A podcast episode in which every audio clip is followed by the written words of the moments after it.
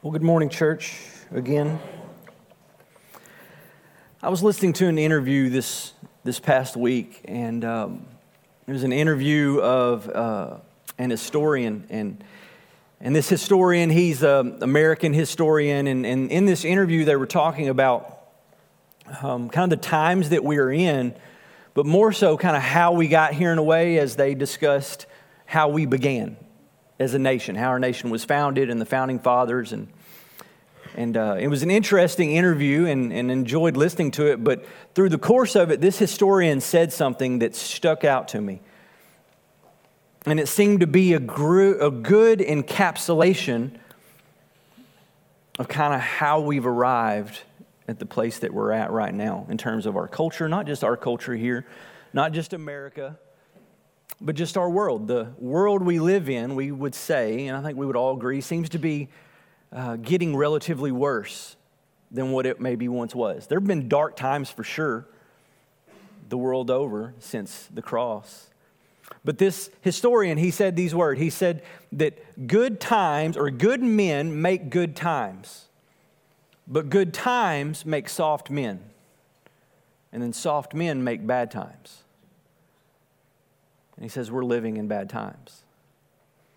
And that as he said that, I just kind of thought that, that, that just, that one, it flows well, but it gives a good picture as to what has happened. Now, when we think about good men, I put it in context of the church as we think about discipleship and following after Jesus and what these men did, the 12 men that Jesus had as disciples, amongst all of his disciples, he named 12 of them apostles and made them his delegates and his messengers, and he sent them out into the world, and they began something. You have good men creating and making good times, but even then, the first century, first couple centuries, if you know your history, I wouldn't call those good times. But nonetheless, good times were being made. We were headed into an age, the church age, where you would see good things happen. Now, you do fast forward to the last 100 years, or say 300 years, and you think through that. Good men make good times, good times make soft men, soft men make bad times. And if we would agree that we're living in bad times right now, how do we go from bad times to good, good times? Do we sit in just where we're at in our comfort of where we may be? The bad times are over there. They're not right here. I feel okay right here. I'm just going to stay here and I'm going to wait for the Lord because I sense as if it's coming. You can turn on YouTube and, and end of times and you will get video teaching, preaching after preaching on top of other preachings and teachings about somebody saying that Jesus is coming. But if I were to be honest with you, real quick, and point out to you. Paul said Jesus was coming. Peter said Jesus was coming. Matthew said Jesus was coming. The disciples, you read the New Testament, they speak to the urgency of Jesus coming, and that was 2,000 years ago. So let's not live today thinking he's coming tomorrow, but we should live with an urgency that he is, and wouldn't we be ready? But if he's not, and we're living in bad times, we desire good times, so how do we get back to good times? Instead of sitting on our hands, that's not what God calls the disciples to do. We're to go and move out and go outward and do things. How do we make bad times good times? Well, we have to be good men and good women. We have to be good disciples. But is it enough to just be good? No. There are plenty of good people that don't do anything. Now, philosophical argument could be made are they really that good that they don't do anything good with their goodness? But James even speaks of that. You say you have faith, but not works. If you, if you, if you say you have faith, you should, we should see that faith manifested by your good works and what you do. True saving faith is a faith that is not alone, it has good works along with it. Matter of fact, Paul even wrote to the Ephesian church in Ephesians chapter 2 verse 10 and he said that once you come to faith it's by grace that you're saved through faith verse 8 but then he says you are God's workmanship. You're created in Christ Jesus to do good works which he prepared beforehand that you should walk in them. So there's something that you and I as disciples are supposed to do but having that knowledge doesn't shouldn't put us in a place where we just sit and we just wait for that thing to just manifest itself. We're to go and do. And that's how we begin to really make a difference. The reason we came to the place we are, I believe, and I don't believe I'm alone in that belief, is that the church over decades was good, but it didn't go and do good. The church didn't speak back against the culture that was yelling, This is okay. The church just said, Eh, do that over there, not right here, because I'm good here. Be bad there, instead of saying, No, that is bad. That is not good, and pressing into those things. So, how do we change? We should look to be good men and women, good disciples going out and looking to make a difference and make change be the change that we desire to see in our nation, our community first, our nation, but then even the world. So, as we've done in the last couple weeks, and as we continue to do in this series, we're going to look at disciples, the disciples, and what they did. What can we learn and glean from them and apply to our lives of discipleship today? We looked at Peter, his boldness, his courageousness, his brashness. But we looked at how that boldness was redeemed and what Peter did last week. Brandon shared on Andrew and Andrew's life that, that he wasn't in, insignificant because he wasn't prevalent in, in, in front. He did significant things from the place that God had him. This morning, we're going to start talking of the first of two other brothers. Andrew was the brother of Peter. This morning, we're going to talk about James, the brother of John. I want to read the list. In, in the first week with Peter, we read from Matthew. Last week, we looked at Luke's account. But this week, we want to read from Mark's account and his list and what Mark says regarding these 12. So if you have your Bibles in Mark chapter 3, beginning in verse 13, we find Mark's list as he lists these disciples. Very similar to the other two synoptics, he says, And he went up, he being Jesus, he went up on the mountain and called to him those whom he desired and they came to him. And he appointed 12, whom he also named apostles. Same thing that Luke said. Matthew didn't include that. Whom he named apostles so that they might be with him and he might send them out to preach so in each one of these, they're saying the same thing, it's the same list, but there's a different emphasis that they're placing. And Mark places this emphasis here in verse 14 at the end of it. He says that he called them, named them apostles, so that they might be with him and he might send them out to preach. From Mark's gospel on, if you look at the theme of Mark's gospel, Mark's gospel is one of energy, Mark's gospel is always moving forward from story to story, account to account. There's not a whole lot of dialogue in Mark like you see in Matthew or Luke. You see Mark giving accounts of what Jesus and his disciples did. He sent them out to preach, he sent them out to do something. He didn't have them just stay at my side and walk with me, watch what I do. One day later, you're going to do what I do. He says, No, walk with me, watch what I do. Now go do what I do. Come back and tell me what you did. Is the idea. Is he sent them out to preach. And he says this is what they had the authority to do. Remember, the apostles are delegates, they're messengers. They carry out the message of the one that sent them with the authority of the one that sent them. So he says in verse 15, and they have authority to cast out demons specifically. And you see a lot of that throughout Mark's gospel, is what the disciples did. They had the authority. Not just anybody had the authority. You can read a, an account in Acts where someone not a Christ follower, not full of the Holy Spirit, is trying to do what Christ followers full of the Holy Spirit would do. And these people, they approach this demon possessed man and they look to cast these demons out. And the demons respond back to these people and they say, Paul, I know, or Jesus, I know, Paul, I've heard of, but who are you? And scripture says that the demons then leapt on those people and destroyed them. But here you have disciples. They're sent out with an authority to do that thing. But they're sent out nonetheless. And now here, Verse 16, he appointed the 12, and here's his list Simon, to whom he gave the name Peter, James, the son of Zebedee, and John, the brother of James, to whom he gave the name uh, Bo, I'm, I'm almost, Boanerges. Boanerges, there we go. I practiced that several times and knew I was still going to butcher it. Boanerges, that is sons of thunder. And then 18, uh, verse 18, you got Andrew and Philip and Bartholomew and Matthew and Thomas and James, the son of Alphaeus, and Thaddeus, the Simon, and Simon the Zealot, and then Judas Iscariot who betrayed him. So you have the same list, but you have different emphasis in it. And this morning we're going to talk about James. James, the son of Zebedee. He's mentioned 20 to 25 times in the entire Bible, two times in Acts one time in Acts, the first time is in the upper room when they're all praying as before, right before the Holy Spirit uh, descends upon them. And then the second time is at his death. And that's Acts chapter 12. He's never mentioned in John's gospel. I don't know. I don't want to spend too much time there on that thought, but his brother John writes a gospel and doesn't mention his brother James. But perhaps John's gospel was the last gospel written. He wrote later than anyone else. His brother James was the first to be martyred. He was the first ever martyr to Jesus Christ. Perhaps John, at the time of his writing, writing, didn't want to write his brother's name down for the loss that he incurred. I don't know. History may tell, but I think that interesting.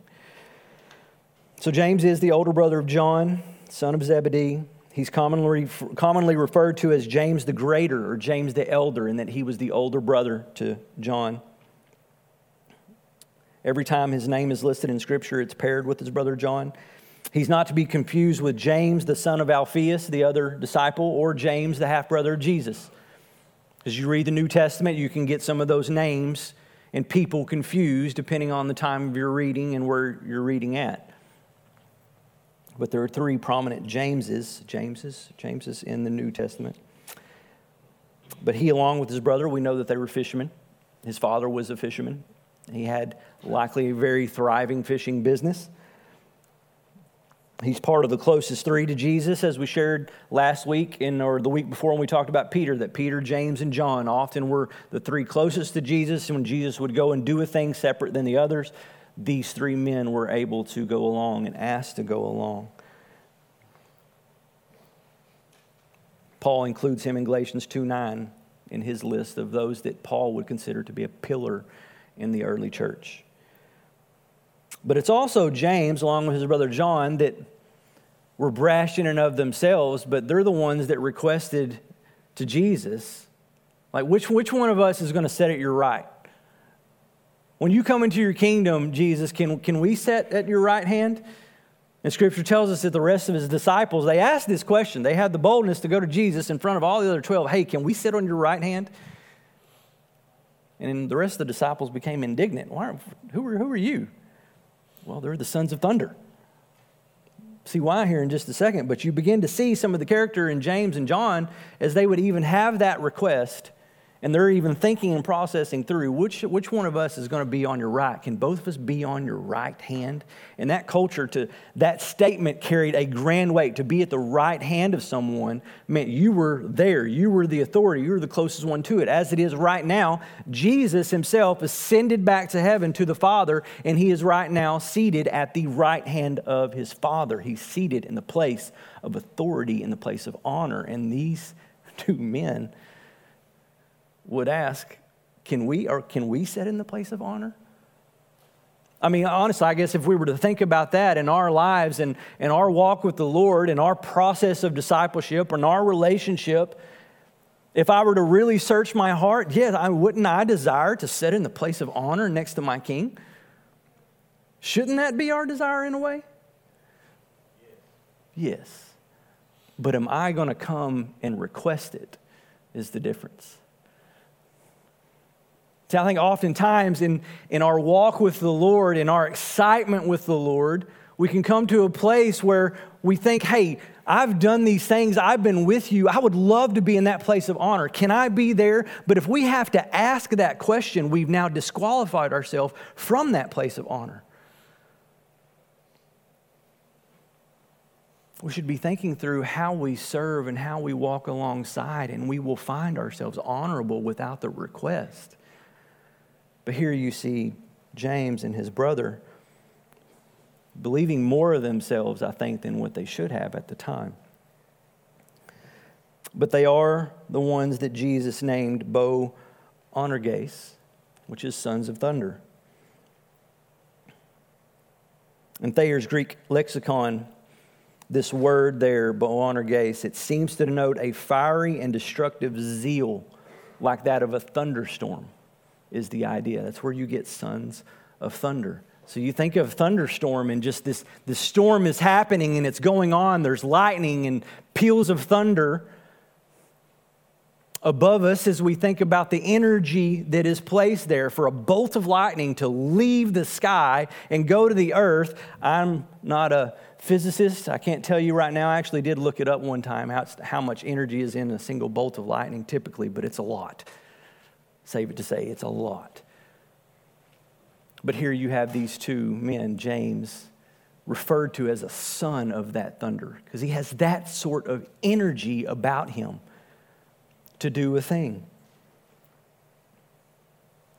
But where is that energy placed? In Luke chapter 9, let's read this, this account here. And I think this is probably where, this is an example of where he and his brother got this name. But in Luke chapter 9, and verse 51 and following, Luke tells us that when the days drew near for him, Jesus, to be taken up, and he's referring to going to the cross and, and giving his life, ascending to heaven there, but when the time drew near for him to be taken up, he set his face to go to Jerusalem. And he sent messengers ahead of him who went and entered a village of the Samaritans to make preparations for him. But the people did not receive him because his face was set toward Jerusalem. So you have Jesus, he's set toward Jerusalem, and he's going to go through Samaria and Samaria is that place where the Jews walked around, entirely around this area, because they hated the Samaritans, the half breeds, that much. Jesus says, I'm going to Jerusalem. And he sent messengers into Samaria in order to make some preparations, but they wouldn't receive Jesus because Jesus was going to Jerusalem. When they found out Jesus was on his way to Jerusalem, we want nothing to do with this guy. You're not able to go through here. But look at the response of James and John. Verse 54 And when his disciples, James and John, saw it, they said, Lord, do you want us to tell fire from fire to come down from heaven and consume them? Really? I mean, you want to talk about a, a, a leap there. I mean, you, you, you have, hey, they're just, they just don't want you here. They're not going to let you come into this village. You're going to have to go somewhere else. And their thought is, do you want us to call down fire from heaven to consume them? I mean, I'm, I was about to say, I'm not Jesus. But I mean, if I'm standing there and I hear these two men say this, you, you're, request, what, you're requesting what? Do you want me to give you the authority and allow you right now to call down fire from heaven I mean, there's not many times in Scripture where that has happened. But yet, these two men believe as if Jesus is going to give them the authority to call down fire from heaven and consume the Samaritans. So, you, you want to talk about some disdain for somebody? I would say right there. But then 55 says, But he turned and rebuked them. And they went on to another village. Now, I, I dare say that, that James and John, probably in their lifetime, never actually saw fire rain down from heaven and consume something, but they certainly have read it. They know the law, they know their Old Testament, they know what happened to Sodom and Gomorrah. You know, a wicked city that God rained down fire from heaven on. There's another account also that I think it's interesting to share. It's in 2 Kings uh, chapter 1, and, um, and King uh, Ahaziah, he's a king in the north, and he reigned from the city of Samaria. So when, when, the, when, the, when the nation of Israel split in the northern kingdom and the southern kingdom, the southern kingdom, uh, its capital was Jerusalem. The northern kingdom settled their capital in Samaria. And you have this king, this very foolish king, but he goes up to the top of the palace and he falls through a lattice and he, and he hurts himself in some way and he's on his deathbed. And he's on his deathbed and, and he, he brings some, some people in and he says, Hey, send some messengers out and, and I want to see if you can find out whether or not I'm going to survive this. But he doesn't send these messengers out to, say, a prophet of the Lord who can actually give an answer. But what he does is he sends these messengers out specifically go to Beelzebub, the god of these pagan people. Go over here and inquire of this God on whether or not I'm going to survive this. So these messengers, they head out. Their king told them to go out, so they go out and they're looking for Beelzebub or Beelzebub. And then the Lord says to Elijah, Hey, these foolish people, this foolish king sent these foolish people out. Go down there and you say this to them. So Elijah does what the Lord tells him, goes down there, says, Hey, this is foolish. Your king is foolish. Don't do this. So then these messengers, they go back to the king. And he's like, Hey, what did he say? Am I going to live? Am I going to die? Am I going to survive? I was like, Well, we didn't quite get there because such and such person, this guy, what did he look like? Well, he had these things on here. Oh, that's Elijah. Well, what did he say? Well, he said that no, you shouldn't be asking anybody else other than the, other than the Lord whether you're going to live or die. Well, no, I'm going to. So he gets 50 men. He gets, he gets a men that's over 50 of 50s, and he sends this captain out. And this captain goes to Elijah and say, Hey, come down right now, and effectively, we're going to kill you. King says we're going to kill you because you stopped him from finding out whether or not he's going to live or die. And Elijah's response was this He says, If I am a man of God, let fire rain down from heaven and consume you. So, what do you think happened? Elijah, no doubt, was a man of God, so fire at that moment rained down from heaven and consumed these men. So, once again, the king finds out about this. He's like, Nope, not going to stand for it. Well, I can't stand right now, anyways, because I'm about to die. So, he sends more people out. More people go to Elijah. Elijah, come down.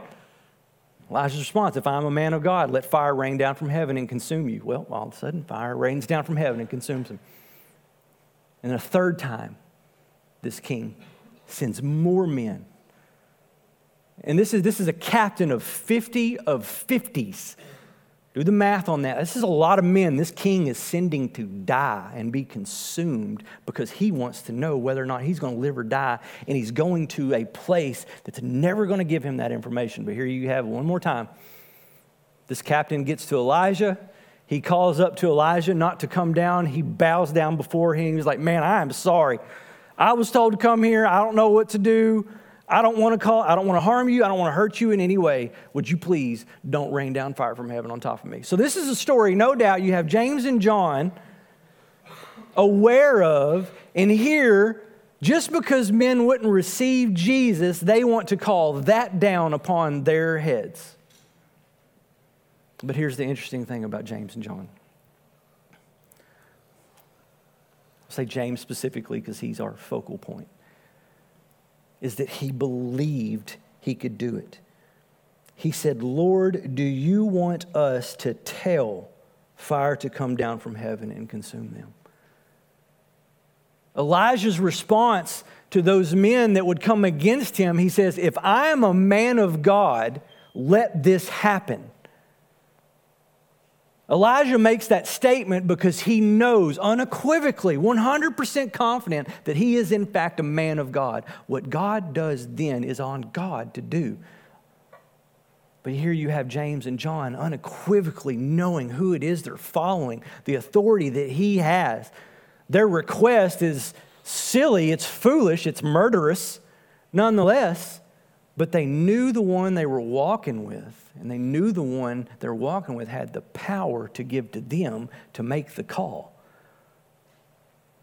I mean, there's some, there's some boldness right there in having that understanding. So, for you and I, if as we're following, we're walking with the Lord, do we know the one we're walking with? Do we know the authority that He has? Are we aware of the authority that we may have with His Spirit living within us to do extraordinary things? But the more important question is, is would we even request some of those things? Now, I don't think any one of us ever needs to come to a point, regardless of what's happening, to because we have God's Holy Spirit and we have that authority living within us and we're walking with Him, that we might ask or request, hey, can we call down some fire and brimstone on somebody? If you do that openly in public, it's not going to go well with you. So don't do that. But what if we believed and followed after the Lord with such zeal in our lives? What might be available to us that could be done? What extraordinary thing might we do as disciples in the places in which we live that one might say is extraordinary? So these were, in fact, the sons of thunder. But James was a man of great zeal. He was intense, he was outspoken, certainly impatient with those that would reject Christ. You ever been impatient with someone that's rejected Christ? Just the hard headedness. Man, I really wish you would get this. I really wish you would have the understanding that I have. If you had the understanding that I had, things would go well with you you wouldn't be in the situation you are now. Is that true? Not necessarily. But the fact remains is if you knew what I knew, regardless of your situation, you would move through it in an entirely different way what you are now. But we can become impatient with those that reject the goodness of God. You're walking into foolishness and you don't even see it. And better yet, the foolishness of other people, who does it affect? It affects them, yes, but utter foolishness from foolish people, does it just affect foolish people? No. Again, we're living in bad times. And the things that bad people do affect the whole everybody, and we can be frustrated and we can get mad with those that have rejected Christ and rejected God and His goodness and have decided to follow their own way. And we can come to a place, Lord, would you just rain down fire from heaven and consume all of them? Why is that our heart's request? because those people make life difficult for us. Jesus sent James and John into a city to make preparations for Jesus as he was going through it. They rejected Jesus, yes, but now they've got to go somewhere else. Could it be just a matter of inconvenience sometimes for us when we get frustrated with people that have rejected Jesus? If you would just come to church and do what church people do, We'd be good. I wouldn't have to be out here in the mud with you, regardless of how much we should be in the mud with one another. Amen? Because the church has got it all figured out, right? Sorry for my sarcasm.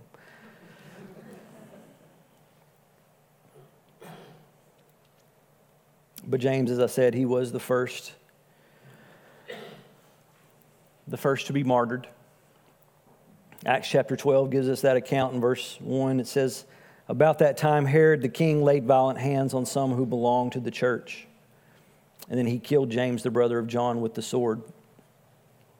Then, when he saw that it pleased the Jews, he proceeded to arrest Peter also.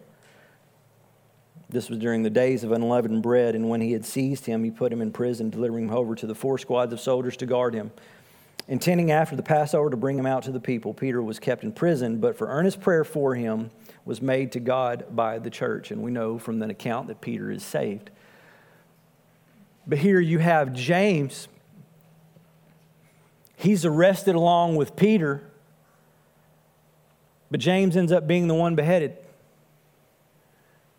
Peter ends up getting away. I say getting away, but he was released, he was saved.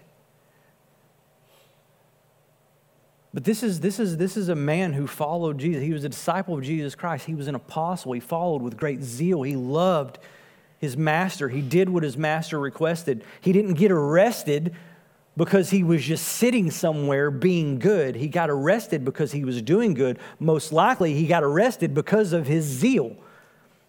He's living in a culture and in a time to be a Christian means your life, literally, right there. First guy to making it be made an example of outside of Jesus Christ. Is for his belief, he's arrested for the zeal, for his willingness to speak into a culture that needed Jesus, that was rejecting Jesus, but then he gave his life for it. And there's a lie that goes on in the church nowadays that, that you shouldn't do that. For those that follow Christ, bad things aren't going to happen to you. No, we live in bad times. Bad people do bad things, and they affect good people. But good people do bad things as well. But no one is immune from that, certainly not God's people. God's people, we're going to be under a great persecution. There's an oppression that will happen against us when we speak truth in dark times, in bad times, where truth becomes irrelevant or truth moves or shapes or morphs from one thing to the next as the culture determines it to be. When we stand on the absolute truth of God and we proclaim that with zeal in the marketplace, there's going to be persecution, there's going to be oppression, we're going to receive pushback. This should be the normal occurrence.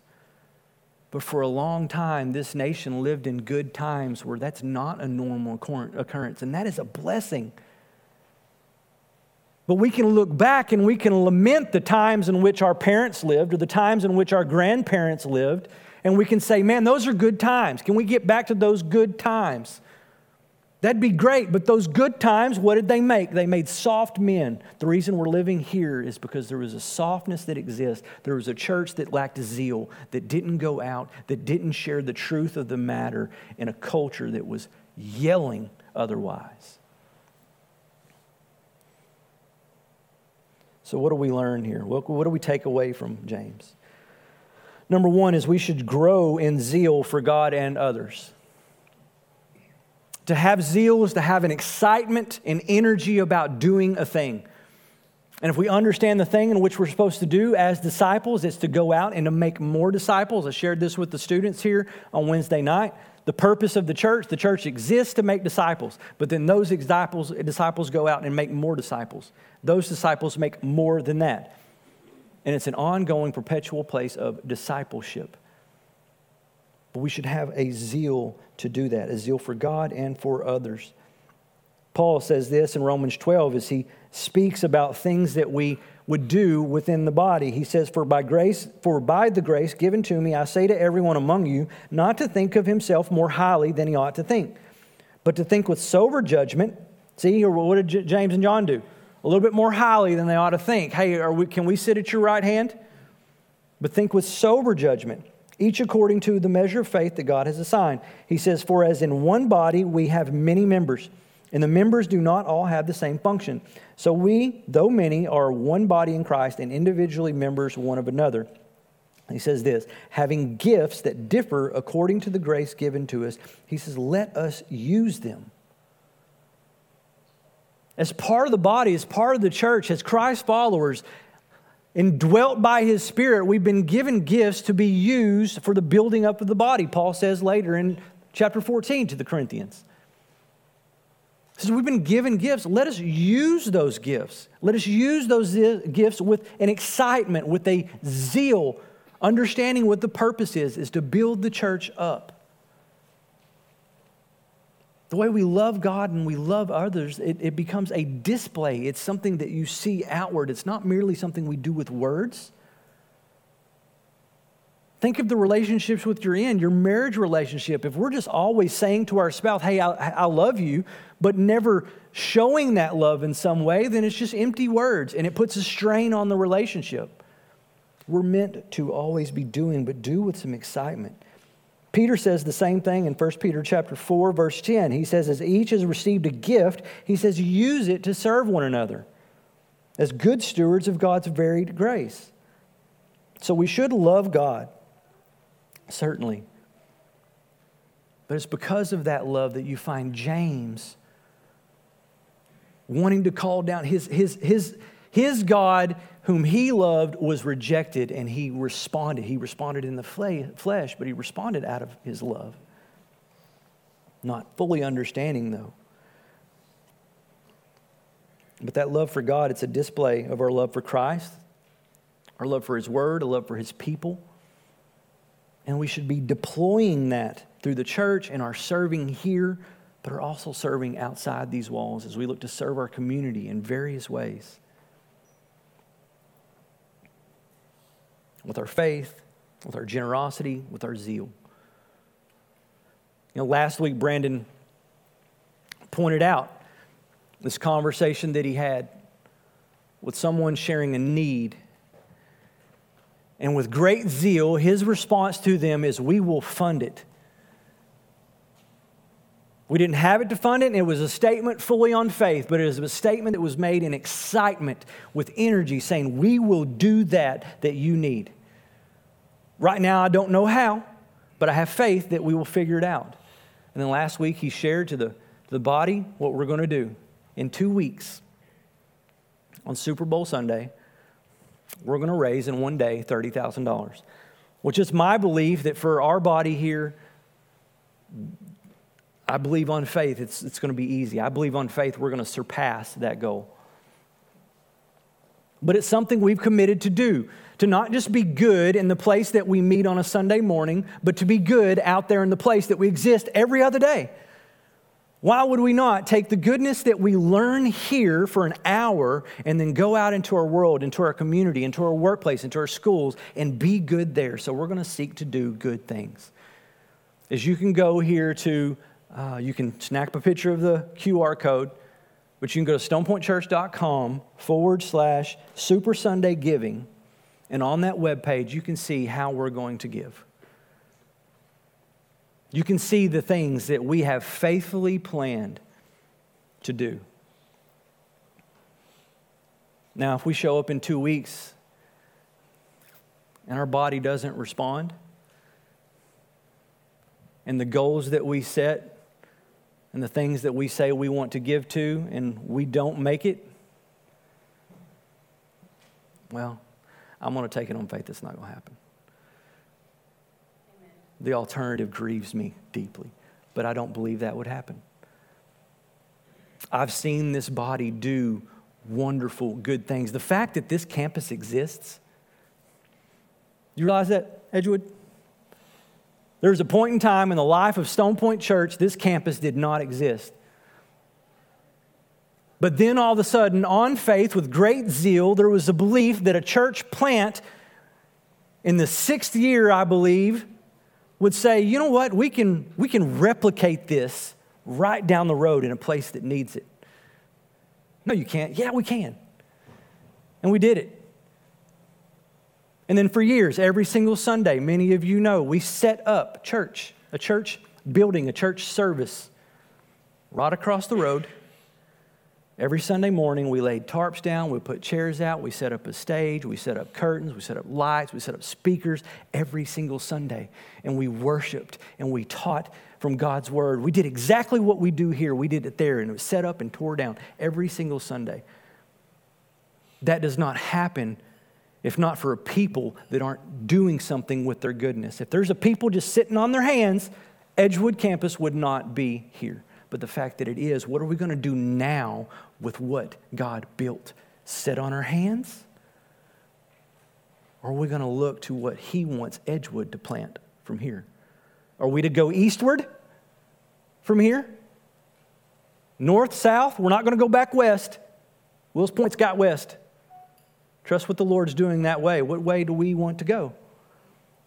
But if we're not willing to go back across the road during the week or wherever our workplace may be and look to do good things with what God has gave us and make disciples there, we'll end up looking inward. But I would rather be in a place where my heart says, Lord, do you want me to call down fire from heaven to consume them. I would rather be there than spinning our wheels here, feeling as if we're good in one place instead of good in over 100 places. So we should look to grow in zeal for God and for others. The second thing is we should be careful of zeal without proper knowledge. Now, this is important. When we think of zeal and excitement and energy to go and do a thing, and we're going to go out into a world that is certainly going to push back against the truth that we would proclaim. In our culture right now, and I wouldn't say just American culture, Western culture, you see the same thing in Europe. You see the same thing in, in, in all these countries that are developed in some way is you see a redefinition of what is good. You see a redefinition of what morality is. So, if we're going to go out into the world with some zeal, we need to have a proper knowledge of that zeal and where it needs to be placed. Again, James and John, they had zeal, but not a proper knowledge of what Jesus was doing. Therefore, consume all these people. And Jesus is like, No, I came to die for these people. I'm not going to consume them, I'm here to save them. And if our heart for this world that is broken is, Lord, just consume them. Just come, would you come? Wipe them all out. Let's have the great battle and let's get on to eternity. No, Jesus came to save them and he wants you and I to do it. But I will confess, my heart sometimes is to sit on my hands and show you how to do it. And I dare sometimes to go out and do it myself. Because I can be good in my comfort. But we should have a proper knowledge of what the mission is and what we're to do and what it should look like, how we do it. Romans 10, verse 1 through 3, Paul gives this, this this exhortation. He says, Brothers, my heart's desire and prayer to God for them, he's speaking of the Jews specifically, for them is that they may be saved. So Jesus had that belief. Paul had that belief. My desire is they would be saved. For I bear them witness that they have a zeal for God, but not according to knowledge. He's speaking to the Jewish people, his own people, the people that he used to side with. Paul certainly had knowledge, but it wasn't proper knowledge. You can read, I'm not going to read it to you, but in Philippians chapter 3, Paul lays out his resume, who he was. He was a Hebrew of Hebrews. He was a Pharisee. He, was, he knew the law forward and backward. He had knowledge all over the place, but he didn't have a proper knowledge. And he had such a zeal that he would have Christ or Christians killed. Paul's mission, he believed he was serving God while killing Christians because he didn't have a proper knowledge. He was calling down fire from heaven to consume every Christian because he believed they were going against God. He didn't have a proper knowledge. He says himself in Philippians 3, verse 6, he says, As to zeal, he says that I was a persecutor of the church. So, what you and I should be doing with our zeal is we should look to have a proper knowledge and where that needs to be placed. But one of the great confusions in our culture and even Western culture is, is one would be the prosperity gospel is if you come to faith in Christ, you put your faith in Christ, then you're going to have good things. You're going to have wealth. You're going to have prosperity. That's a lie. That's not proper knowledge of the gospel. After all, James was beheaded. Peter was crucified upside down. Every apostle, save John, was martyred. And then there have been countless martyrs throughout church history. No. Just because you put your faith in Jesus Christ doesn't mean you're going to have good things. But our definition of good and his is entirely different. So you have entire movements that are built on this lie just to get people in the door. People want people in chairs. Churches want people in chairs for the sake of just have people in chairs. If there's more people in chairs, hey, guess what? There's maybe more giving. If there's more giving, we can go doing some more things. But you're filling the church with a bunch of people without a proper knowledge their giving is futile if they don't understand how and what they're really giving to. And you have just a misuse of God's word, a misunderstanding of God's word, and it can lead people into error. There are many movements that are feelings based. Man, this worship, it just feels so good. I love the way it makes me feel. Why do you go to church? Because it feels so good. I love to sing the Psalms. The band is great but you're filling seats with people that don't have proper knowledge of what it is. But let me ask you this I love worship, and I love how we can be drawn into worship and how the Lord uses that worship. It was a worship song on a night on a back road that the Lord used to readjust my life back to Him. I understand what worship is. But let me ask you this if you come here on a Sunday morning or you attend a worship concert or something like that, and you just have this wonderful, great, euphoric worship experience. If the only place you have that experience is at church on a Sunday, I would question that experience on a Sunday. If you've never felt that feeling and the Holy Spirit move in your heart as you're driving down the road listening to Christian radio, if you've never had that worship experience there, I would question having it in the one place you always have it. You get what I mean? We should have great zeal, but a proper knowledge of it. Now, the last thing, third thing, is we should now guard against knowledge that lacks zeal. This is where I believe the church has failed the most. Is we can come to know and understand, be students of the word, but never do anything with it. Never be excited, have any energy to do anything with it. But this is the church age that we're living in. And the Lord has a purpose for you and I as his disciples. And the purpose is to seek and save the lost. That is what this church, Stone Point Church, this local manifestation of God's body, was founded on. Was that there was a people in this county that needed Christ. And we sought to share Christ with them. But we are his ambassadors. We're also his triage doctors the church is meant to be a hospital for sinners, not a museum for saints. So we, may we not come to a place where we just have a knowledge, we have great learning. As best that I can on this campus, as I teach from God's word, as I want to teach you sound wisdom, sound understanding as I see it, as the Lord has taught me that from His word. I want to give it to you. We are to preach the word in season and out of season, and we will continue to do that. Brandon will continue to seek to do that, to pour into this body and to teach. But the purpose is to equip that we would be going out. May we not just come and receive and do nothing with it, me included.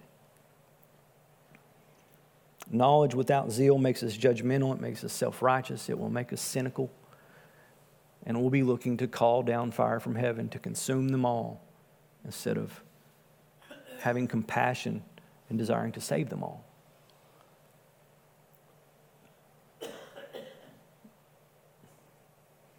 We'll wrap up with this 2 Peter, verse 3. 9 and 10 The Lord is not slow to fulfill his promise, as some count slowness, but is patient toward you, not wishing that any should perish, but that all should reach repentance. But the day of the Lord will come like a thief, and then the heavens will pass away with the roar, and the heavenly bodies will be burned up and dissolved, and the earth and all the works that are done on it will be exposed. If all the work that's done on this earth is going to be exposed, what type of work in our lives do we want exposed? Is the question. But good men make good times. Good times make soft men, soft men make bad times. If we're living in bad times and de- desire good times, let's be good men and women and good, faithful disciples of Jesus Christ. Amen? And pray for us. Lord, thank you for this morning, and I thank you for our brother James. I thank you for his example, Lord. We don't have we don't have letters written from James. That tell us how he lived, and there's not things we can glean from his ministry other than he had an excitement and a zeal and a boldness to carry forth your truth. And we know, Lord, it got him killed. But as Paul later pointed out in his ministry, to be absent from the body is to be present with the Lord. If we believe that truth, what's the worst that this world can do for us? Take our life. Again, Paul would say anyone would, that would look to gain their life must lose it. If, if, if we're okay with that, and I'm thankful, Lord, we don't live in a place where our life is on the line when we proclaim your truth. If there's any time, a safer time to share and proclaim your truth in this world and in our culture, it's right now. And I pray, Lord, that you would give us a great zeal, Lord a desire and excitement to share what we have in you. But Lord, in order to do that, we must have it. And we must have a proper understanding and knowledge of it. Lord, would you settle our hearts and minds on that? And continue to teach us to go out, Lord, with wisdom and discernment, with where and how but to trust you in those moments, Lord, to do what only you can do for others. We can't save people, but we can share the good news. And when people come to faith in you, Lord, then we can begin to disciple.